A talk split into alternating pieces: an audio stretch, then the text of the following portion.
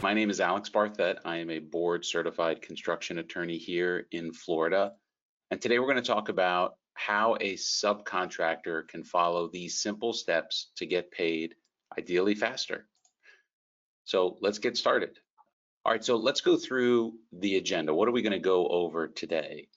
Um, step one, we're going to talk about your contract. Why having a contract is important and the one change that you should make that will make a big difference in your ability to protect yourself and get paid.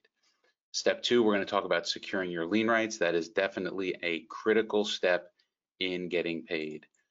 Um, if the job is bonded, we'll go over what your bond rights are step by step to, so that you understand what those obligations are that you have. Um, Next, we're going to talk about the right way to exchange a release for a check. We see clients make mistakes in this regard all the time, so doing it right makes a big difference. And then throughout the presentation, I'll talk about a lot of free tools that we offer to help you with all of these steps one, two, three, and four. And of course, if you have any questions, we will answer your questions at the end. All right, so let's talk about your contract. Step one.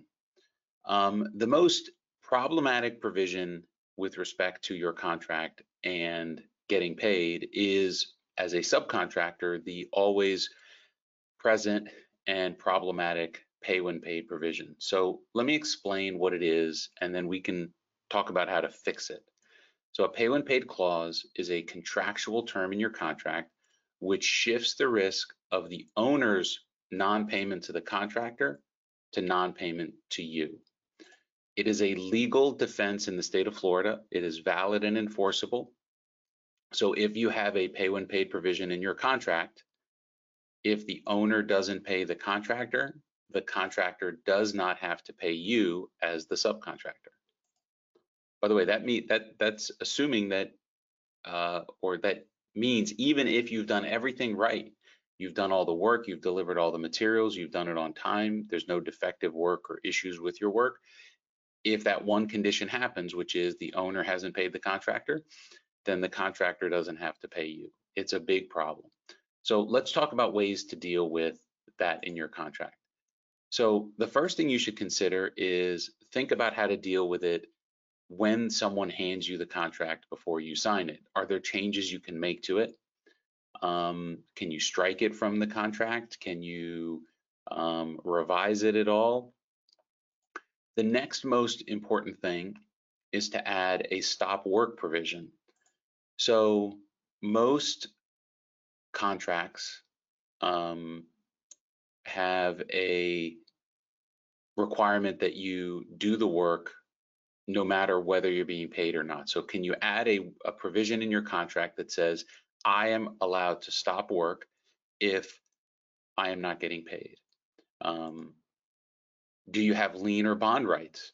Those rights are irrespective of the pay when paid obligation, meaning if you have lien rights, the owner may, you may still have rights to lien the project even if the owner hasn't paid the contractor. So bond and lien rights are ways to sidestep the pay when paid. So let's let's look at the stop work provision because it is so important.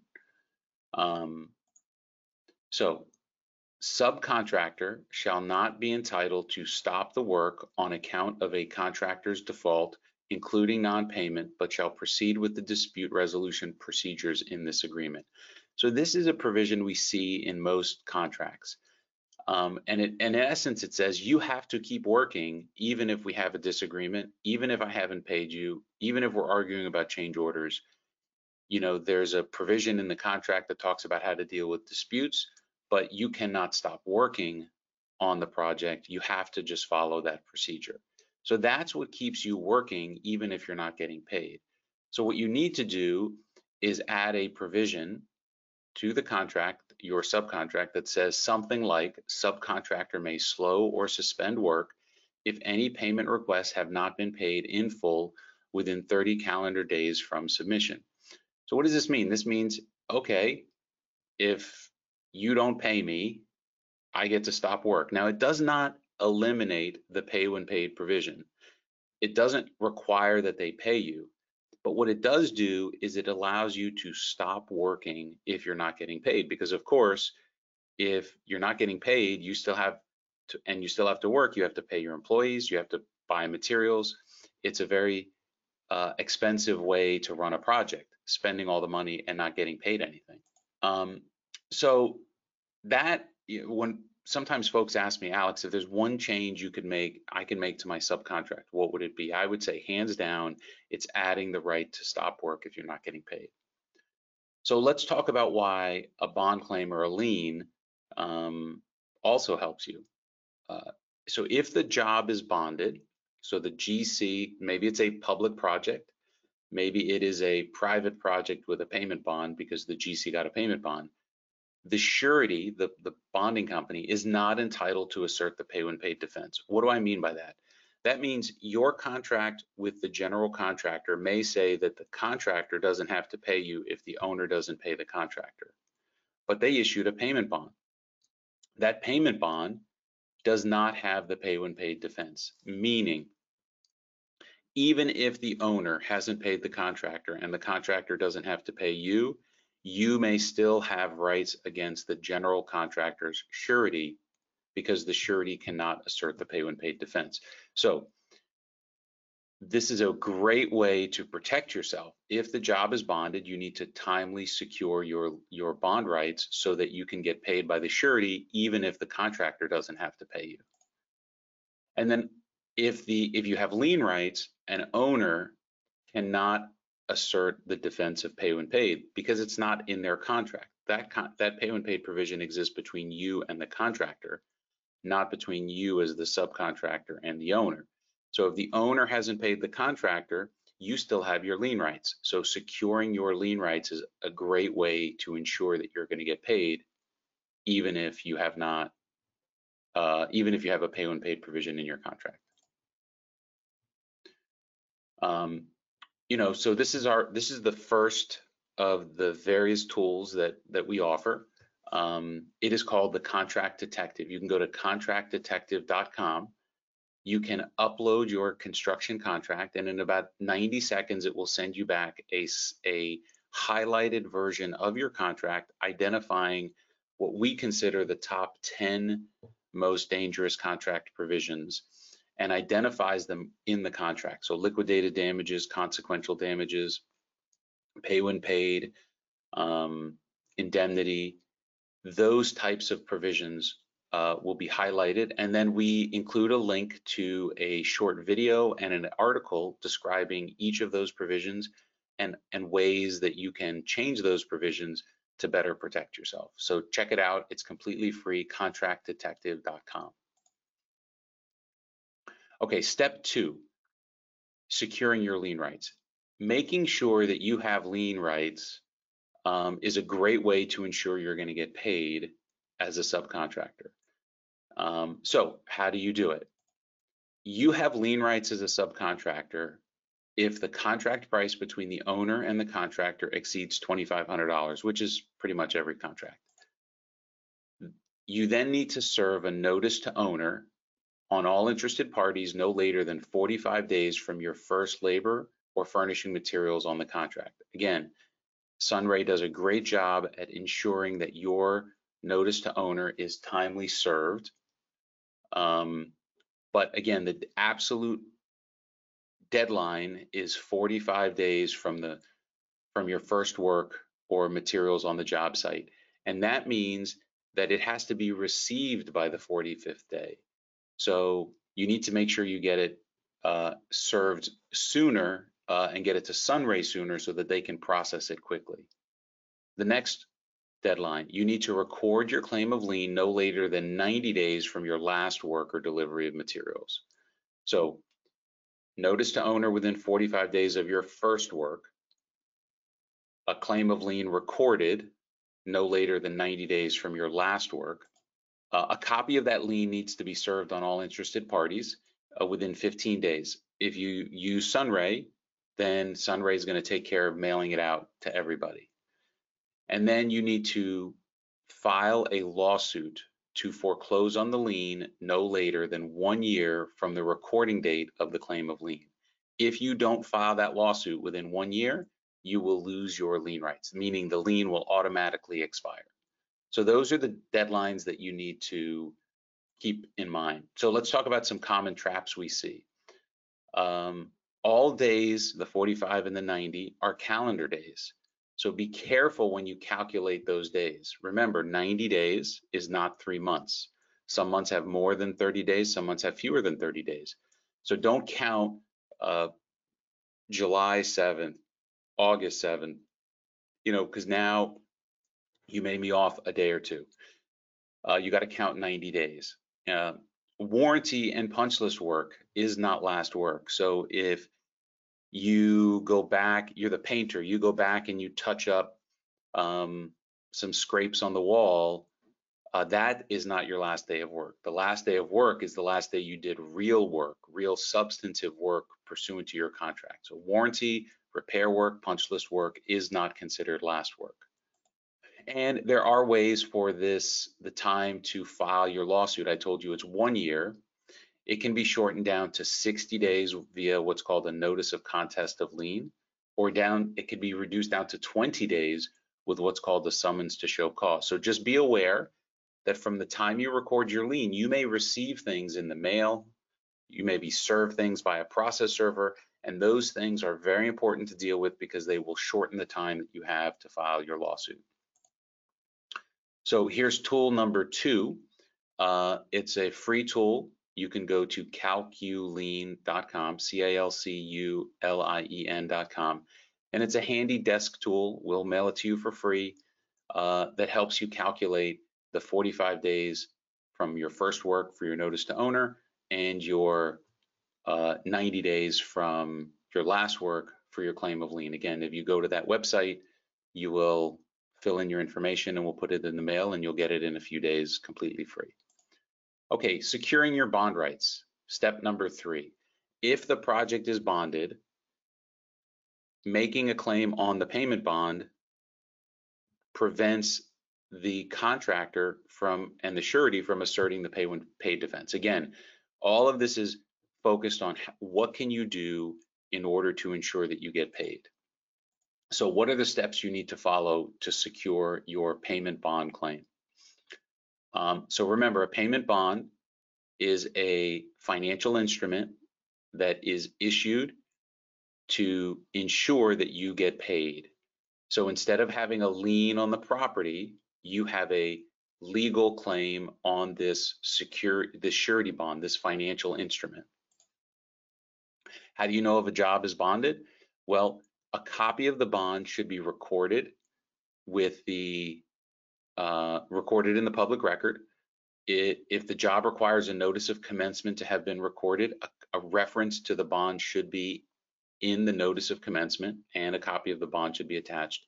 But if you use Sunray, they're going to do this research for you and they will ensure that if the job has a bond, that the surety be put on notice. So what are the steps that you need to follow? So the first document that needs to be served is what's called a notice to contractor. So within 45 days from your first work or delivery materials, if you do if you are not in privity, if you do not have a direct contract with the bonded contractor, then you need to serve this notice to contractor within 45 days of your first work. So what does that mean? If you are the plumber to the bonded contractor, you do not need to send this notice to contractor. You should, I recommend that you do it, that you have a procedure in your office that on every job you serve your, your notice to owner and notice to contractor. But just know that you don't technically need it uh, if you have a direct contract with the bonded contractor.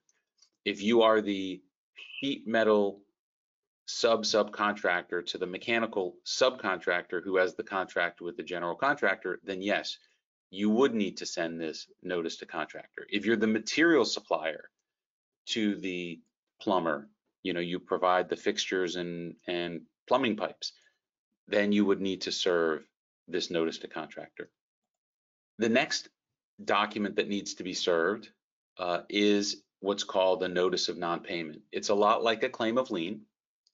It is, it provides much, but not exactly the same information and it does not get recorded, it gets served on the surety. And this needs to be prepared, signed, notarized, and received by the contractor and the surety no later than 90 days from your last work or delivery of materials on the job site. And then to file your lawsuit, you need to do that within one year of the last day that you performed work on the job site. So your last date of work, from that date, you have one year to file a lawsuit against the surety to enforce your rights on that bond. So remember when we talked about claims of lien, you had one year from the last from you had one year from the recording date of the claim of lien to file your lawsuit. On a bond action, you have one year from your last work. So there's a, a delta between a lien lawsuit and a bond lawsuit of 90 days, the difference between when the lien was recorded versus your date of last work. So just be careful about that. So here are some trip uh, common traps we see with respect to bond claims. Um, so you need to know that the 45 days to serve the notice to contractor doesn't start to run. Uh, again, this is assuming that you needed to send it. It doesn't start to run if a notice of commencement is not recorded, if the bond is not um, referenced in the notice of commencement, or you as the lienor don't otherwise know that the bond even exists. So let me give you an example of, of how this applies. Let's assume you are a uh, masonry sub subcontractor. So I'm the mason to the shell contractor who has a contract with the bonded GC. And the and the bonded GC did not timely record his a copy of the bond and the note if I look at the notice of commencement there's no reference to the bond in the notice of commencement. So I'm a sub subcontractor. I have to serve this notice to contractor within 45 days of my first work. Well, I can't I can't do it because I don't even know that the job has a bond because if I look in all the places that are that are supposed to tell me if the job is bonded, there's no reference to the bond. So what does this statute say? This this rule says that the time to serve that first notice doesn't even start to run until I become aware of it because the contractor who was supposed to record the documents in the public record to make me aware of it didn't do it. Um, we had a client who was in this exact situation. He was the mason to a shell contractor on a bonded project. He came to us, he was owed about $150,000, uh, and he said, uh, I never served my notice to contractor on time. Now, meanwhile, by the time he came to us, he was done. The job was over. Um, he had finished the job, his work about 60 days before. So we did a search in the public records. We realized that there's no no notice of commencement, no reference to the bond. We did some digging on our own. We found a bond. So again, remember, he's done with the job now. He's been working for more than a year. What do we do? We serve the notice of notice to contractor.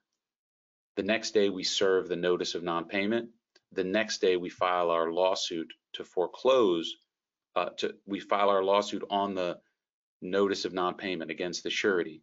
It took about four months, but we went back and forth, and the judge ultimately agreed with us that because the contractor didn't do what he needed to do, uh, we were able to recover. So our client got all his money uh, from the surety plus interest and legal fees. Uh, so again, remember that there are ways to uh, recover even when you think you may not have followed the rules because there's an exception that may apply. Uh, and to help you understand what the rules are, we have our next tool, which is uh, called the Lien-O-Matic. You can go to lienomatic.com and get it. It is a handy free desk tool. We'll send it to you for free if, when you provide us your information, and it will explain what you have to file and when you have to file it to secure all your lien rights. So all the rules we went through are in this device, so you can just open it up and you can easily reference what the rules are so that you know what to file and when to file it to secure your rights on liens and bond claims. Okay, step number four, exchanging releases correctly. We see clients make mistakes all the time about uh, in the way they exchange releases. So let's start with the forms of releases. So chapter 713, which is the lien statute, has a standard form. It's very simple, a very simple lien release form. There are two exceptions to being able to use this form. Uh, one, does did you sign a contract that said you were going to use a specific form of release? You know, if you're doing work for, you know, any type of sophisticated contractor, almost certainly there is reference to an exhibit in your subcontract that says when you make a payment request, you're going to use the release form found in exhibit 14.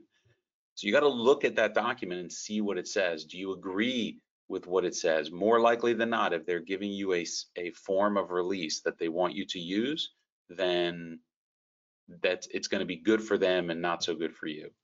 The other way, the other reason we find that people won't use the simple release forms that are found in the lien statute is what's called the golden rule. We all know the golden rule, which is he who has the gold makes the rules. So they tell you, well, look, if you want your money, you got to sign this document. If not, I'm not going to pay you. So that's a business decision you have to make, but just be aware that that happens quite frequently. So if you can include in your contract the, the, the form of release that you agree on using, that will uh, speed up the the process of getting paid because you've already agreed in advance on the form of release you're going to use. So what are some of the traps we see with respect to exchanging releases? Is the waiver for a sum certain or a period of time? Know that the amount of time that's referenced in the release, the, the through date of the release, uh, will always control over the um, the amount of money that you're going to get. So what do I mean by that? If if I if you're expecting a $50,000 check that gets you paid through the end of the month and you come to my office to sign that release um, and pick up your check and I'm only going to give you a $20,000 check, not the $50,000 check, but the release is still through the end of the month, you have a problem because now this document says that you are releasing all of your rights through the end of the month for $20,000. So what do you have to do? You have to change the release to reference the fact that, well, if you're only paying me 20,000, I'm not releasing it through the end of the month. I'm releasing it only to the fourth of the month or the 21st of the month, whatever corresponds to the number where we see clients make mistakes is they assume, well, I'm owed 50. I submitted a pay request for 50. They're only paying me 20. It doesn't matter what the release says because when I do my math, it still shows the balance owed. That's not the way it works legally. So you have to be very careful that the through date of the release matches the amount of money that you are expecting for that period of time. Um, other mistakes we see people make, just because the release is titled a partial release doesn't mean anything. What does the document itself say? Um, so you have to read the whole release. Don't just rely on the title. Have you carved out any rights for retainage or claims or delays? So most releases that are given to you in exchange for a check say that you release all of your rights, claims, change orders, delays, um, extras in exchange for this period of uh, this amount of money for this period of time. So if you believe that you have rights uh, for a delay claim, unexecute, uh, sorry, unapproved change orders, you need to exclude from the release. This release excludes PCO 14, 19, and 24. Um, this release uh, excludes our claim for delay dated June 7th, 2023. So if you want to carve anything out of the release, you have to do it in every release. If you don't, more likely than not, that release is going to release those rights. So the last mistake we see folks make is with conditional releases. If you exchange, if you give someone a release, let's say you're a, a subcontractor, you give a release to a GC um, and they give it to the owner and it's not conditioned, meaning it's not conditioned on you receiving the money, what happens? If you never get the money because you've given someone a release based on the promise of a check and that check never arrives and your release is not conditioned on the money arriving, then if you never get the money, you're out of luck. You will have released your lien rights even though you never got the check. So how do you fix that? You have to add conditional release language to your release. So it can say this release is conditioned upon the payment of blank. So if you're expecting a $50,000 check, you'll write in 50,000. And it is not effective until said amount is received in paid funds by the undersigned. So our last tool is the make me conditional stamp. You can go to makemeconditionalstamp.com. It has that language in a stamp. You just stamp it on the release, you write in the amount of money that you're expecting, and now it will make any release conditioned on you getting um, the check. And if you never get the check, then you don't have to worry because you've made the release conditioned on you actually getting the funds. Thanks, everybody. Have a great day.